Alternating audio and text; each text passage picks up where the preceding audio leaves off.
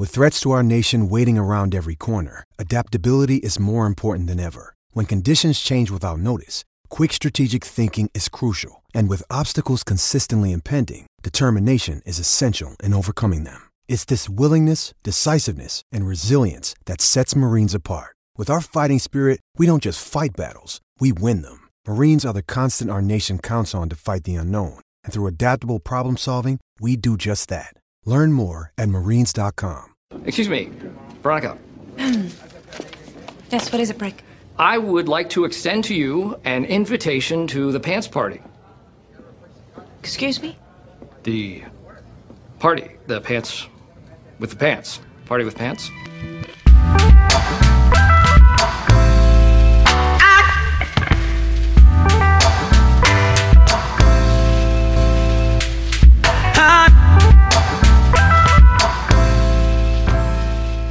Hello and welcome to the Pants Party. I am your host, Harrison Starr, aka Boilerhawk.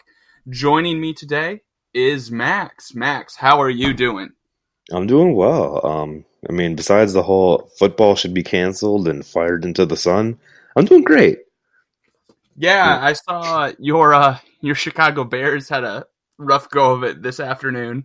Yeah, I mean, so I didn't. So the thing is now is that I live in Minnesota, and since they both since they and the Vikings both played at noon uh, on the same channel, I didn't have to watch any of the Bears games. So uh, it came. It didn't come until later that the defense just let the the Oakland Raiders run 97 yards on them to win the game. So I mean that was. it's been a rough afternoon. Well, and uh, word is that they didn't get in until Friday, which seems like a bad idea if you're traveling, you know, To, all, all to Europe, to London.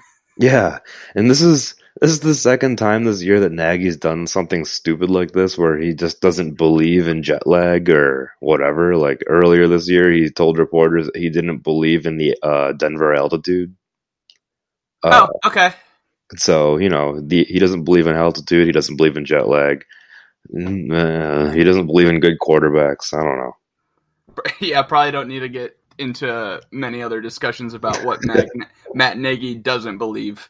Uh, so, No. uh, we were talking yesterday, uh, and I, I told you that I was going to a concert of sorts, jambalaya, and I, I was preparing uh, six second takes, like uh, during the the act just before uh, Juice WRLD. Okay. I'm sure our listeners know who what both of those things are. Uh, so, Which jambalaya Anyway. or six second takes? well, Jambalaya and Juice WRLD. Six second Oh, takes yeah. is probably easy to discern. Yeah. Um, but I have a longer take because what happened was actually kind of insane. So the weather had been like kind of a problem all day, but really held off. Half, like not even halfway into Juice WRLD's concert, they mean, he went last. yeah, he went last. So like at ten o'clock at night, they flash up on the side screens. This concert is suspended. The final act is over. and his DJ's like, they want us to shut down for the weather. What do you think about the weather?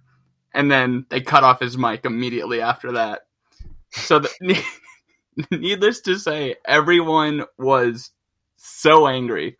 And ultimately, my take on the situation is like, I get it, weather happens, but you can't just spring this on at the end. Like, between the acts, say, like, oh, tracking weather in the area, yada, yada, yada. That way people don't get all pissed off because, hey, you shut it down. I mean, they would be mad anyways because Yeah. the majority of the people there were high school and college students that you know just have built up angst and and want to get it out with a, a Juice WRLD concert. And uh, I guess that was my my Saturday night that I wanted to share with you and everyone else. Most importantly, uh, did the weather get kind of crazy after that? So it didn't really start pouring until we were on our way home, aka Pizza Hut, to uh, pick up some dinner. Uh, sure. so uh, the funniest thing actually after leaving Sorry. I'm so sorry. no, it's fine. Uh, but like once we are in the parking lot and like we go one way out of the parking lot, and because it's like a bunch, it's probably like a fraternity directing traffic or whatever. Like Sure. they they don't they just don't want to get wet. Turns out like the direction we were going, and we sat like in the exact same spot that we were at, maybe ten minutes. Christina had to get out of the car, talk to the guys, and be like, "So what's going on?" Turns out they had barricaded the way out with ATVs. And this only works if you're going to direct traffic away from the ATVs. Hmm. So, ah, a, a weird Saturday. Uh, but it did provide some nice distraction from what happened before that uh, because uh, Iowa lost 10 to 3 and it really didn't even feel like it set football back. Like I, I, I actually don't think like of the Kirk Ferentz Kirk Ferentz the auteur, like this didn't feel like it was even a pantheon level like ugly football game. Um, because there was some like playmaking happening. It was just it, it just kind of came to a head in a way that was very ugly at times, but not necessarily at the whole. That's kind of my initial takeaway when I read kind of some of the more national things and national headlines. Um, but it wasn't fun, Max. That that's for sure. No, it wasn't. And yeah, it was kind of one of those weird games where like it didn't feel like it set football back in the way that like the quarterbacks were like 8 of 30 for like 72 yards or anything like that. Like passing game was I mean when it connected it was good, you know. It wasn't terrible at least and it was just the running was bad. Um the offensive line play was not to it wasn't to be desired. Um and most importantly, the play calling. It wasn't good.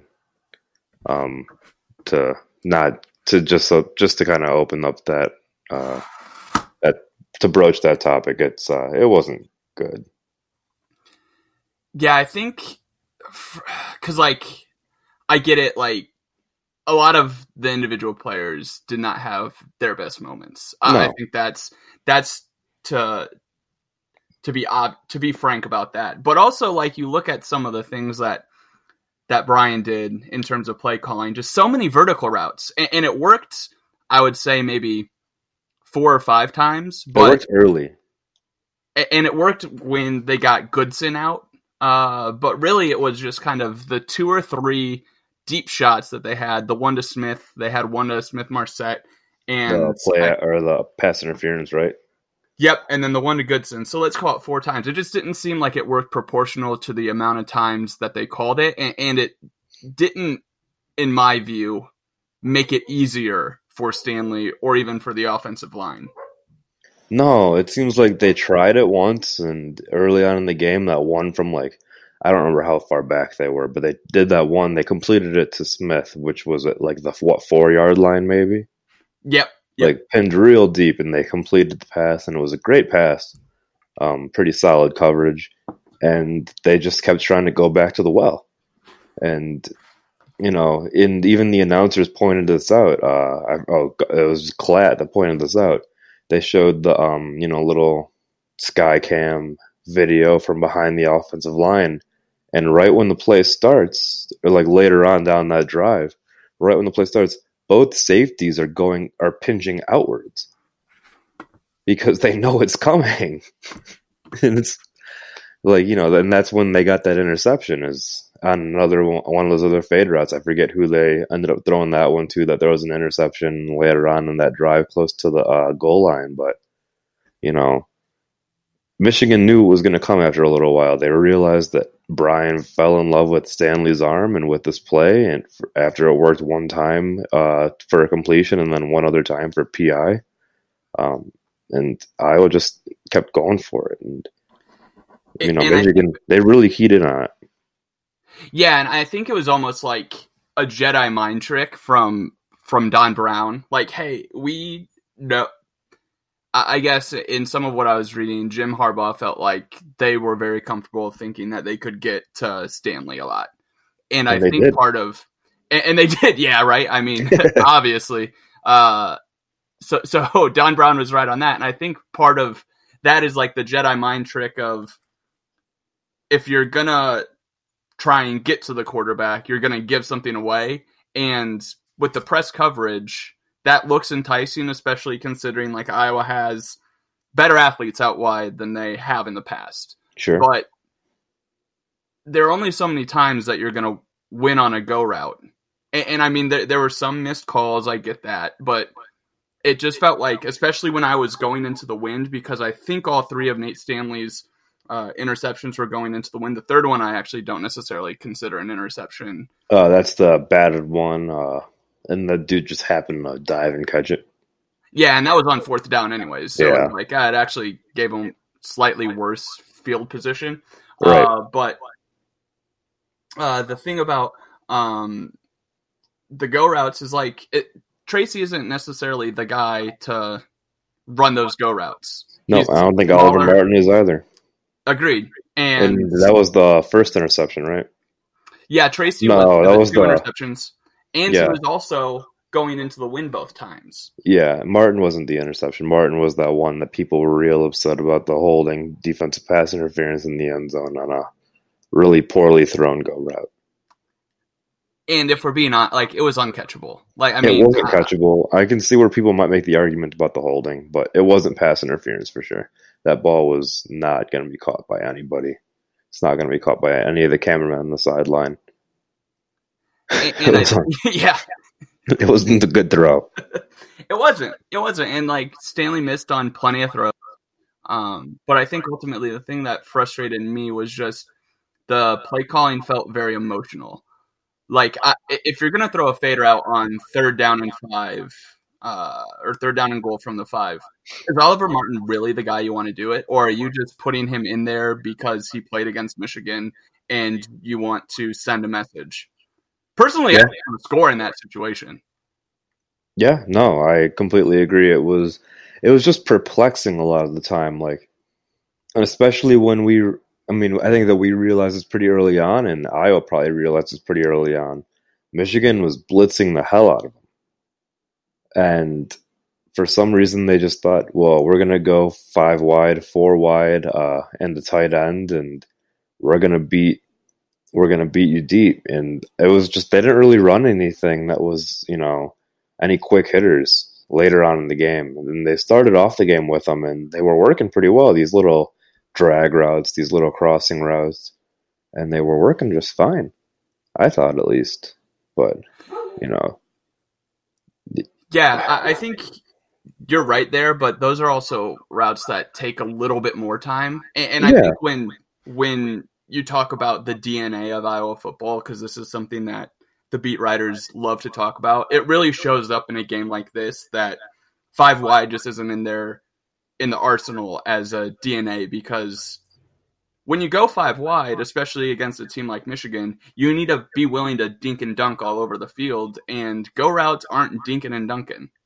no, no, and you need aren't. to stretch them horizontally. Uh, I mean, I, I feel like people might hate me for this, but this is the type of game that Greg Davis would have been very comfortable calling plays in.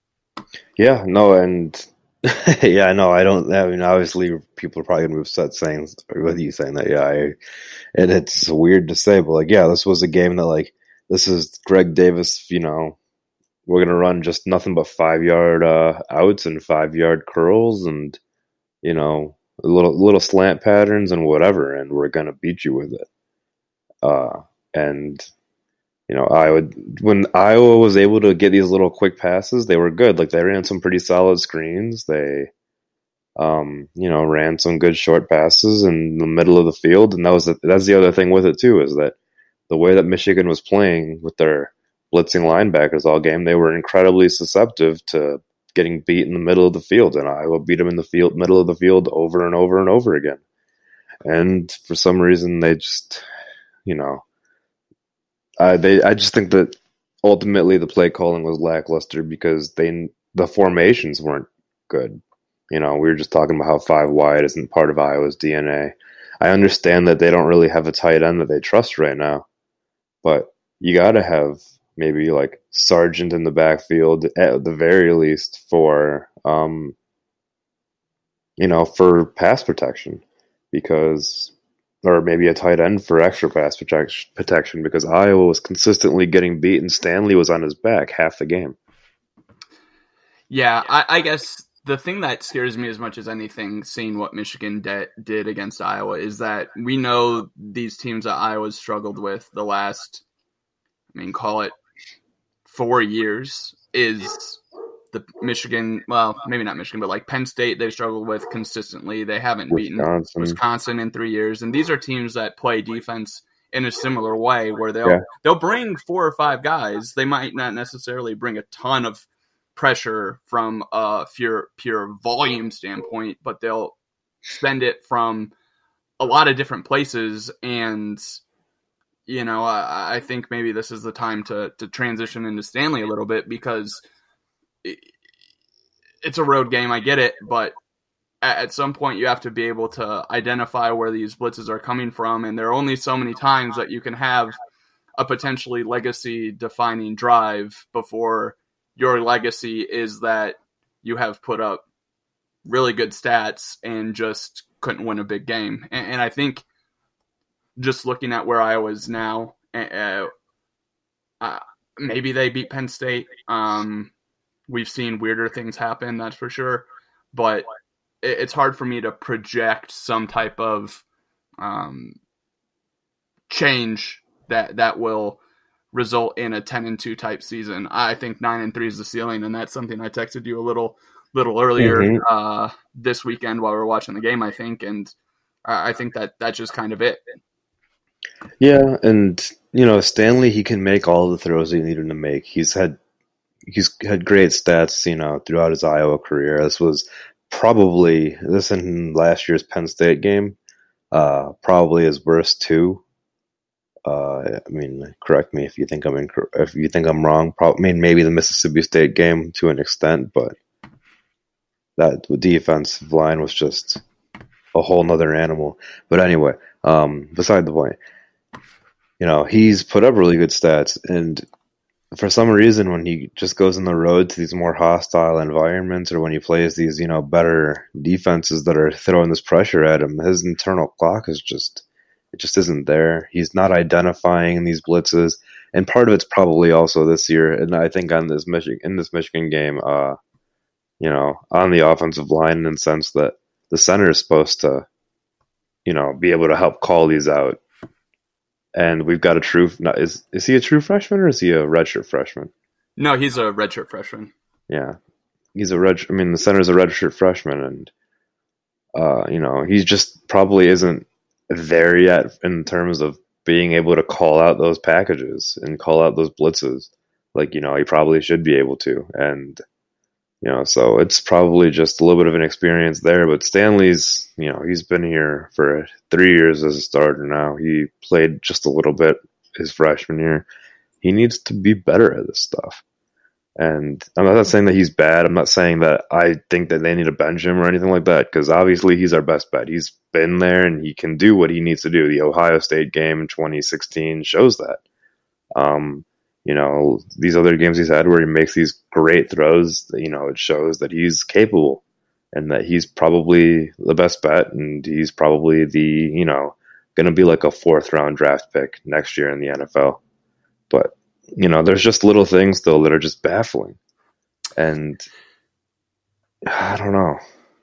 Yeah, I think if you're going to go to like, w- what are the things that are just we see too much of from Stanley. And to me, I think the way he tries to escape pressure, it's amazing when it works, but when you're going up against team speed like you are against Michigan, you can't spin out one direction and move back 10 yards. He's certainly not like helping himself right. in some in some of these scenarios, right? Because not only that, but like he's he, I think he just kind of I, I guess I'm just not quite sure because, but like you said, he's been there four years. He's been under Ken O'Keefe's coaching for three of those years. You would think that some of this stuff would be a little cleaner. Um, but but that's kind of where I do get back to the play calling and the play design that Right. th- they're they're doing some of it where they're getting guys in quick hitting fashion, but they didn't do a wholesale change to that, and that was what Iowa needed at that time. And it's frustrating because when you kind of bounce that against what's happened to Iowa's defense, we thought, hey, this line was going to be awesome. And it has been awesome because it's not really allowed huge plays in the pass game because people are so conscientious of that line getting home. They're dinking and dunking. And you would think that Iowa would be more capable of flipping to a dink and dunk. And that's just kind of where I come back to this just isn't their DNA. Like, I mean, that Kirk Ferentz says they had a good plan, but they really kind of shredded it. I, I, I didn't hate the run game, and I, I mm, think Sargent- especially Yeah. Go ahead. Argent was not good. No. But you look at Toren Young, eight eight carries for forty yards. He had that really Fine. strong opening drive in the second half, and I Mhm. just think like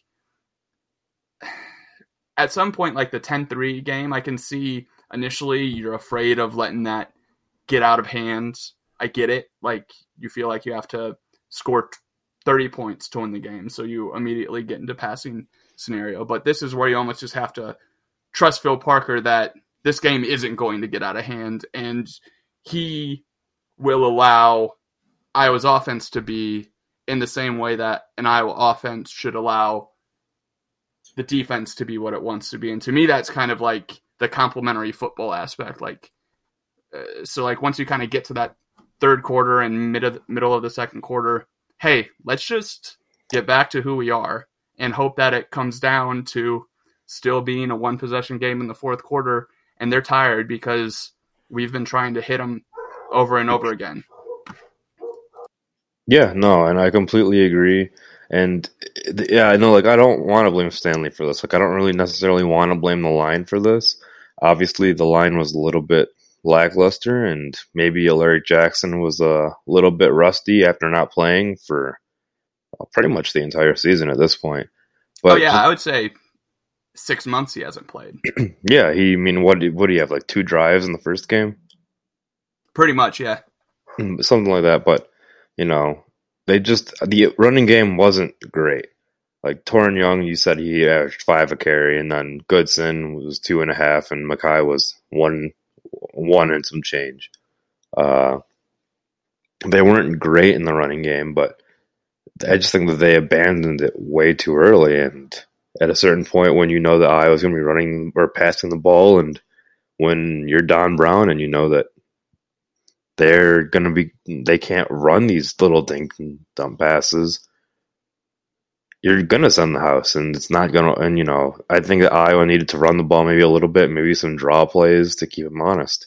Um, i did just pull up the stats though and uh, iowa actually had zero yards or sorry one yard of rushing because of the way that sacks are um, counted Yeah, I I, think negative 65 for stanley yeah, that's that's So- certainly not going to help his his career stats at all. But no, you, you but no, that just kind of brings up the point though of he runs backwards when he it feels pressure and he does those spin outs and lost eight yards per sack. Yeah, yeah go ahead. yeah. Uh, no, but I think like what what your point brings up is like they didn't need to abandon it in the way that they did. That and and I'm not saying that they should have gone to running the ball 65% of the time because game situation certainly does not dictate that. But Right. when I was kind of going through this game and cuz cuz it did remind me of the Mississippi State game a little bit um uh but they were able to take a uh, advantage of great field position that game. Uh, but what caught me off guard was Iowa actually passed a higher percentage of time in this game versus when they played Mississippi State. And that was a game that everyone basically lauded Kirk Ferentz for sticking to the gun, sticking to running the ball, even though it was basically like running into a brick wall. Yeah. And I think ultimately that's kind of where I get back to it is it it wasn't dead in the water, but I think they played like it was. And it's a problem they've had against good teams on the road. Part of it is just because good teams on the road are harder to play. So, like, I mean, big if true. So, so like, it, it was to me more uh, just I don't necessarily want to overreact. I like I think is probably human nature, and I, I apologize if it feels like I am asking for that overreaction from a coaching staff. But I actually think that they're not necessarily in a horrible spot. I mean, I, I still think nine and three is the ceiling, but I, I don't think they can they need to change to get to nine and three. I guess is my ultimate point. I think they no. they just kind of lack an identity on offense, and it it showed up last night. It's really easy to bully around, you know, Middle Tennessee State and Miami of Ohio and Rutgers, but there aren't many more of those left on the schedule. No, there aren't. And you know, a lot of people were talking about how Iowa's offense finally looked good. You know, Iowa was finally putting up points on people that it should but I mean, it's small sample size still, but through two games against um, competition with a pulse, they've put up what twenty one points, one touchdown. Yeah, and, and, I mean that goes back even further. Uh, oh, sure. I'm just talking about yeah. this season, though. I don't want oh, to yeah. about, I don't want to lump last year's team into this just because of the fact that it's you know it's last year's team. The personnel's changed. Well, yeah, but I also think that like we can learn things about Kirk Ferentz and Iowa as a whole by, and I'm not even going back to last year's team. I'm going back five seasons where Penn oh. State oh. they had eight points on offense. Wisconsin in 2017 they had zero points. Penn State in mm-hmm. 2016 they had 14 points in a blowout loss. And yeah. then against Northwestern in 2015, they had 40 points. That's exciting, but I think that Northwestern team ended up like five and seven. Maybe they were. That was, that that was the one bad Northwestern team, I think, in yeah. the last two years. And by bad, I mean record wise bad, because last year's was also bad. God, and then uh, Wisconsin in 2015 also 10 points. So like there is a track record of Iowa just not being able to score points against teams that are good, for lack of a better yeah. way to frame it. No, and yeah, it's definitely a thing. I think that Iowa wants to get into these rock fights with those teams, and then once they, you know, it's what I, am sure you said it, and I think actually you did say this uh, on Saturday, and it's very common phrase. You, everybody's got a plan until they get punched in the mouth,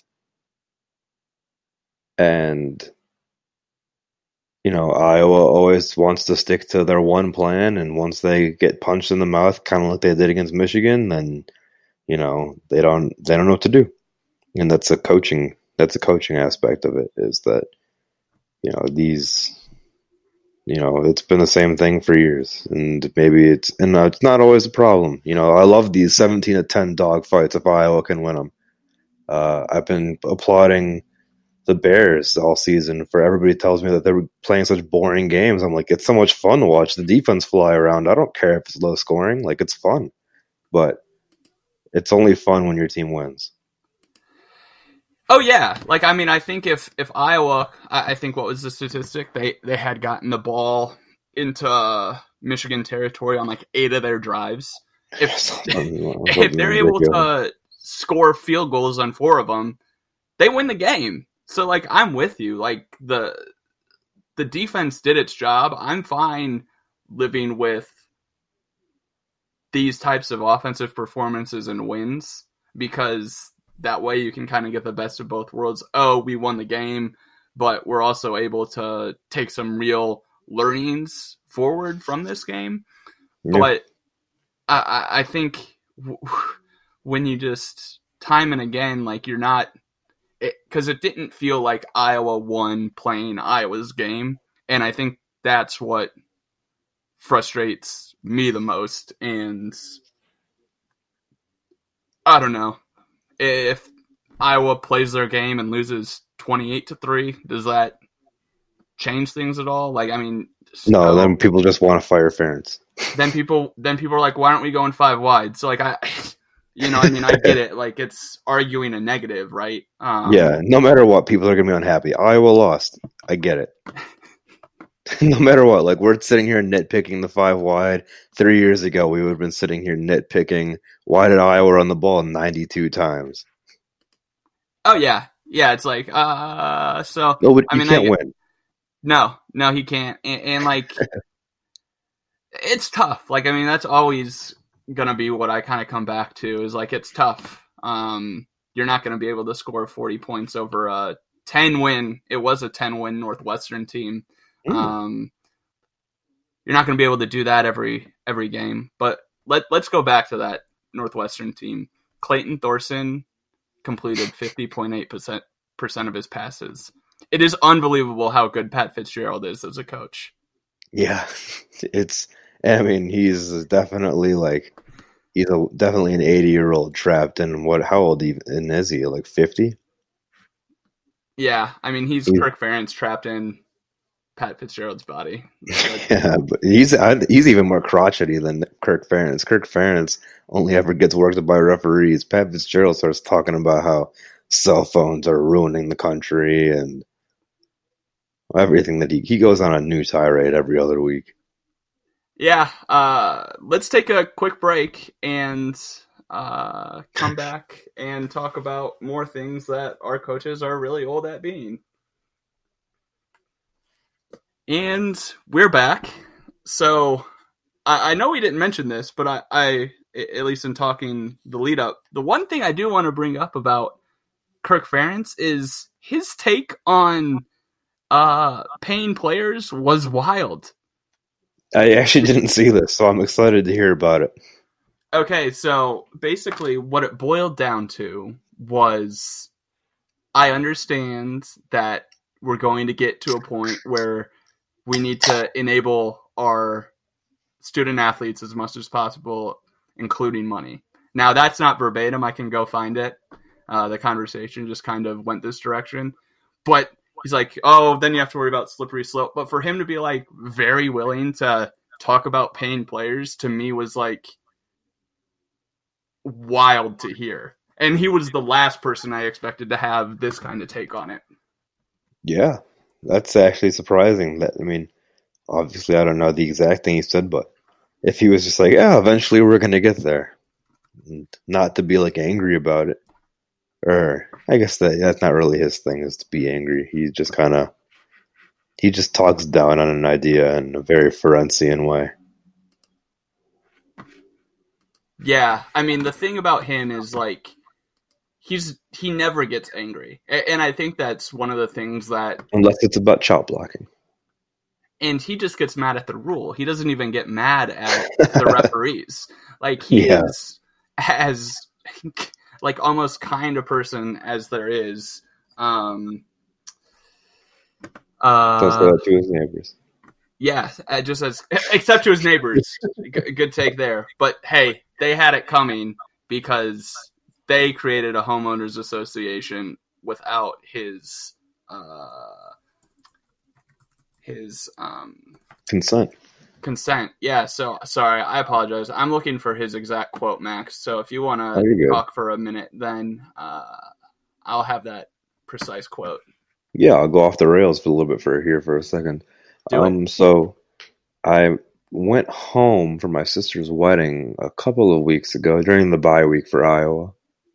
Um, and I came back with a bottle of Malort, which is God's gift to mankind, if you ask me. Big sure Malort guy. Uh, you've had it. Uh, you Ben sent you a bottle actually, um, and you didn't hate it, from what I recall. I didn't. I've only had it that one time, but uh, you know, I'll have it again. That's for sure. Yeah, um, I brought them back, and uh, because people here were just like, "I've never heard of this. It sounds terrible," and I was like, "Well, we're all gonna try it."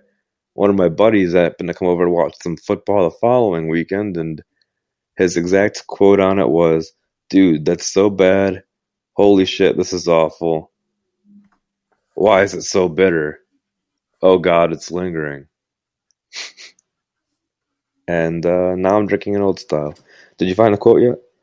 Uh, no, it was not Oh. in. So here's why. It was not in the uh, press conference. It was actually in his um, Weekly. Uh, his weekly radio hour. Uh, Mm. And now I know I responded to Scott Dochterman about it. Um, and I am searching my Twitter feed once again to get the proper one. Oh, here it is. Here it is. All right. oh, cool. Kirk Ferentz on Fair Pay to Play Act per radio. I understand the fact we need to do all we can do to help athletes. That to help athletes was not in his exact quote. Uh, quote, I think we'll continue to see the world change. The other tw- trick is to make sure it doesn't get abused. Says we need to, quote, look at this thing with a new eye, which, wild. Yeah. Um, the more I think about the whole play, pay, wow, pay to play thing, play to pay. Wow, words. Um, they're not coming to me very well right now. Uh, I mean, the more I think about paying college athletes, the more I'm just like, just let them use their likeness. Just let them get paid to be themselves. Like you don't even necessarily need to pay these kids money to play football. Like that would be nice still, but just let them get like you know do ads and you know whatever, and that'll make up some of the money right there. Yeah, Like, and like I, I It's a start. It's a start. Yeah, and there was something in our comments like, ah, well, this will just mean that like those donations will just end up going to pay the players, and like, isn't that kind of exactly the point? And It's already what they're doing. and like you look at it in Nebraska, maybe ten to fifteen years ago, had what was considered like the state of the art football arena, or not arena, but state of the art football facilities. And here they are announcing a brand new one for $150 million. Like, to me, I know Jay Bilas has kind of this corner of like, oh, but there's not enough money. And really, he's right. Like, I mean, there's plenty of TV money. And if that needs to go to the school and the institution, that's fine. But when you Sure. look at like donate donations, it's like, why not just have that go to the players instead of building these new things every 15 years. I don't know. Like, I think that's just also like a strictly American way of looking at things is all new, new, new, new instead Yeah. of like reuse and renovate. But I don't know. Yeah, I mean, I uh, this is somewhat on topic of the idea of just whole this whole new, new, new, new thing that you just brought up. Like the Texas Rangers just are going to open up a brand new uh, baseball stadium next year. The one that they've been in has been open for 25 seasons. Like, it's a multi-million dollar stadium. You know, like these facilities are multi-million dollar facilities. Like, I know that they're going to need upgrades and, you know, they're going to need to be, you know, the upkeep is a lot of money on these kinds of things, especially when you're talking about all these athletes that are going to be using them. But, like, some of the money could go to players. And if, you know, that, that maybe that's farther down the line. Like, as I just said, you know, like maybe we just start with letting them get paid for their likeness, like, or use it. Period. I mean, my end goal is I just want NCAA football to return. Like, like ultimately, that's just what I want. I just want an NCAA football game to play. Yeah, I mean, who doesn't want to take uh, Middle Tennessee State University to the national championship game? It's whatever we all dream of. Uh, it sure is, Max. It sure is. Well, we, we, we got a little sidetracked, um, but that was perfect. it was perfect, Max. You're perfect. Um, Thank you. I know. So as we turn turn our uh, direction to Penn State a little bit, do do we have anything that we're particularly afraid of? Yeah, Penn State. And it's not even, I mean, I haven't watched any of Penn State this year. I know that they uh, ran riot on Maryland. Can we talk about that for a second? Um, Oh, Maryland, just like Maryland canceling all of their classes on Friday. I did not uh, realize they did that. That's amazing. Oh yeah, they canceled all their classes on Friday with the caveat of, "Hey, we're gonna pack this house," and like they had everybody show up to the stadium early, and like I think that they gave away even free tickets to this game just to lose by sixty to Penn State. That oh, that was the week before. Yeah, yeah, this wasn't Yeah. this past weekend, but I just thought about that. Sorry, I just had to had to bring it up. No, they are. I mean, Maryland's insane because like the fact that they just boat raced Syracuse the way that they did just blows my mind, and everyone's like, "Oh my god, is Maryland a team?" No. It's it happens every single season. They just beat somebody they shouldn't beat early on, and then people think Maryland's for real, i.e., Texas. yeah. Uh, But uh, yeah, no, I'm just. Oh, you're right. Just the fact that it's. Penn. Was it? no, no, I just forgot about the Texas Maryland game. Yeah, but uh, yeah, no, it's just the fact that it's Penn State. Uh, always had terrible against Penn State. When's the last time that they even beat them? Was it uh, Joe Paterno? Yeah. Oh God, was it 2009? I don't want to look this up. was- the fact I'll, that I I'll, I'll look to- it. I'll look it up because I'm curious now.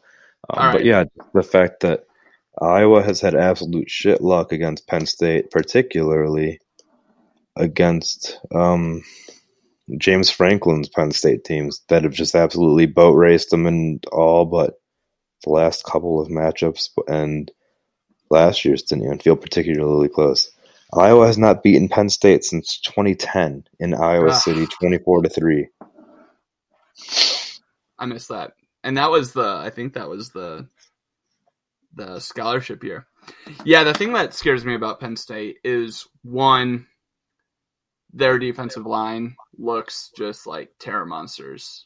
They had ten Do they? sacks against Purdue, which, if uh, you're not familiar, is two more sacks than Michigan had against Iowa. So But Purdue's Uh, bad. I know. Two, like I actually think their skill guys are maybe the best Iowa's gonna face this season. So yeah, I I, I I wouldn't argue with that statement.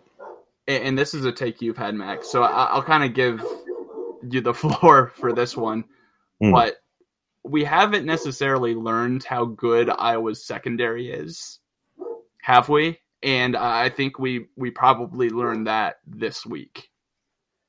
Yeah, it's not necessarily that I had this big take on it. It's just that I was reading something before the Iowa Michigan game this past weekend uh, from MGoBlog where I was just like, they're really shitting on the Iowa secondary. Like they were like saying that Ojemudia is uh, not not very good. Um, they were saying DJ Johnson is. I mean, they did compliment DJ Johnson, but they were talking about like how everybody else is average at best. Even Geno Stone, they were like, he's not good. and so, yeah, we don't really know what this Iowa secondary is. Last year, they looked solid. I mean, this is most of the guys that they've got this year are the guys from last year, um, minus uh, Amani Hooker. Yeah. And uh, oh, sorry.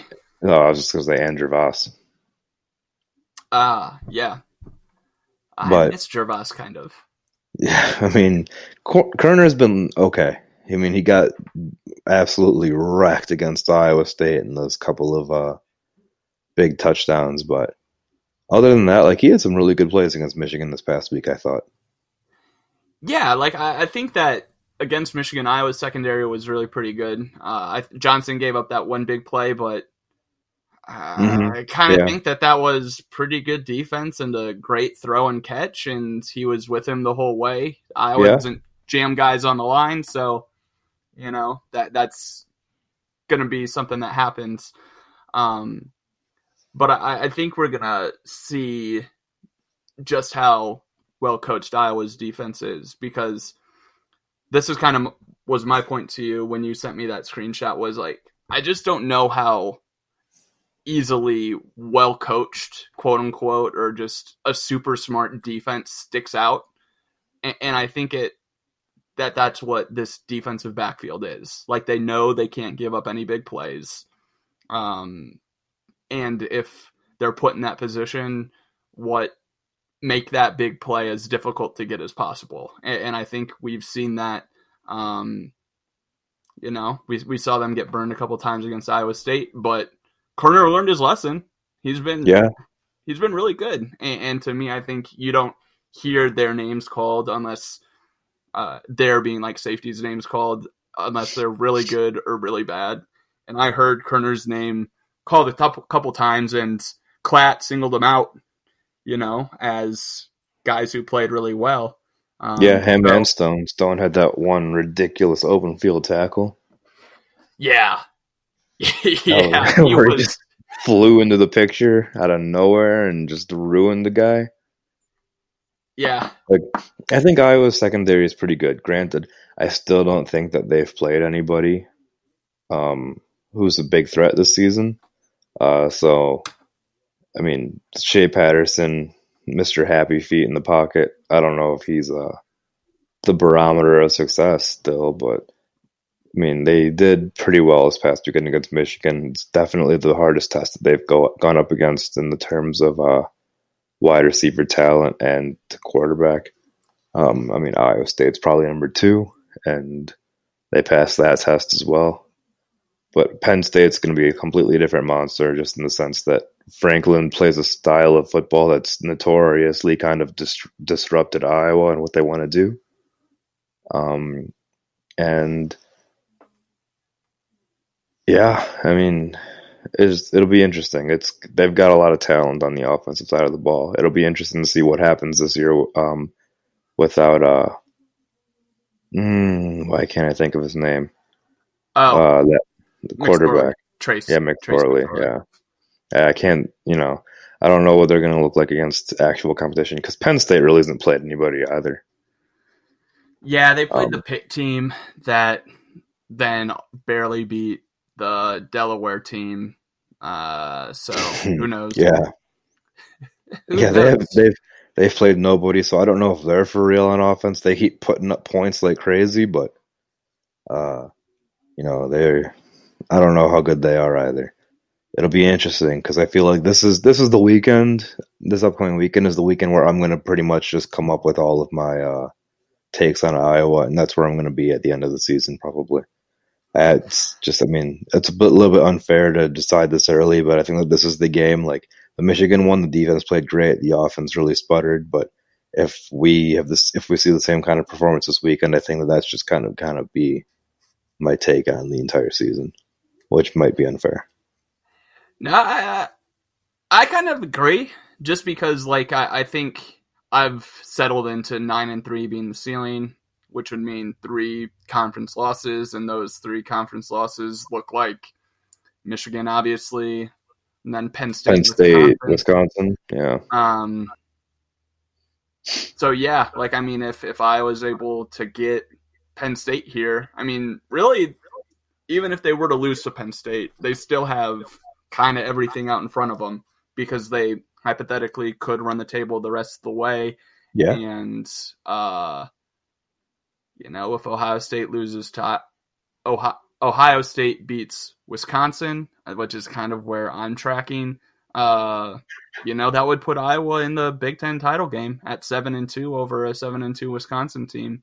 Um, but I'm kind of with you that if Iowa can't win this one, I'm not sure they can beat Wisconsin. Plus, I don't think anybody's beating Wisconsin this year. And I'm going to say that right now. I don't think Ohio State's going to beat Wisconsin. Oh, heard it here first. I, I, think I I think Wisconsin's really good this year, and I hate it. But I think uh, Wisconsin. Yeah. yeah. you're in a just going to be a wrecking ball. Um, because yeah, yeah, no, the people here really don't like Wisconsin.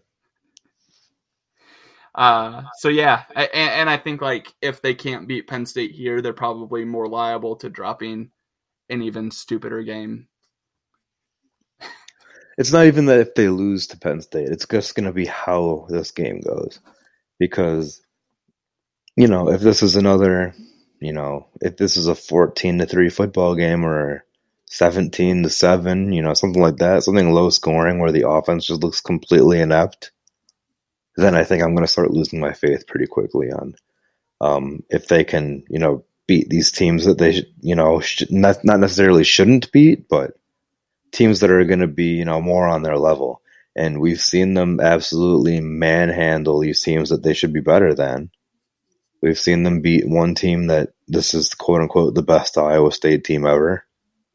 Uh, that's not saying a lot, but Yeah. you know, but uh, you know, they've they need to beat these teams that are supposed to be on their level, and they haven't done this since 2016, 26. Yeah, Uh, 2016. Wild times. know, they that was uh. Well, I guess Ohio State was 2017, huh? It was Max. It was. Yeah. But that was. Uh, it's too late in the podcast to relitigate past seasons, but no, I was just I'm just saying in the sense that yeah, you know they've beaten Iowa good needs teams to beat before. Yeah, Iowa needs to beat these good teams on their schedule this season because they've ran riot on these teams that aren't good. And you know, they I just need to see them put something together. If they lose 31 to 30 against Penn State, I'll be upset, but at least they'll have shown me something. the defense wouldn't. I guess that would be the thing with that. Uh, but my, my ultimate point, I think, to to build on your point is like they need to beat these teams and they need to make it matter, right? Like they they played a Michigan team who is incredibly desperate. If they lose, their season's basically over. Everyone's Yep. uh, like I- that all checks out. It's post hoc analysis, but it's fine. Iowa needs to make one of these games matter, and if they can beat Penn State, get to Wisconsin, and you know whether the teams are one and one or or have one loss each or just one loss between the two. Iowa needs to set it up to be a de facto West Division championship. Um, because like I'm with you, like nine and three is fine, but it's like It's eh, better than usual. it's better than eight and four, but it doesn't really matter in the grand scheme of things, which I guess is fine. I'm not sure that's necessarily where Kirk Ferentz operates. Um, Citrus Bowl, here we come. uh, It's not the Outback Bowl. can it can it be the Holiday Bowl, please? Uh, probably not. Probably not. Fair Holiday enough. Bowl is Holiday Bowl is uh is that the rung below or above uh They're the same. Are oh, they? uh, yeah, I think they're basically all the same. But like, just make these games matter in the end at the end of the season. Like, I, I, that's all I'm asking for. Yeah. Is it no, too I agree. It, I mean, we will find out. fair, fair enough. Well, Max, I, I'll leave you with any uh, uh, final takes. What, anything you have as we uh, look towards the rest of the week? Um, no. nope. There you have it. Uh, so, uh, for Max, for Ben, who was uh, on his way back from a wedding at the time of our taping, and uh, for myself, Harrison, uh, go Hawks. Yeah. Uh, what he said.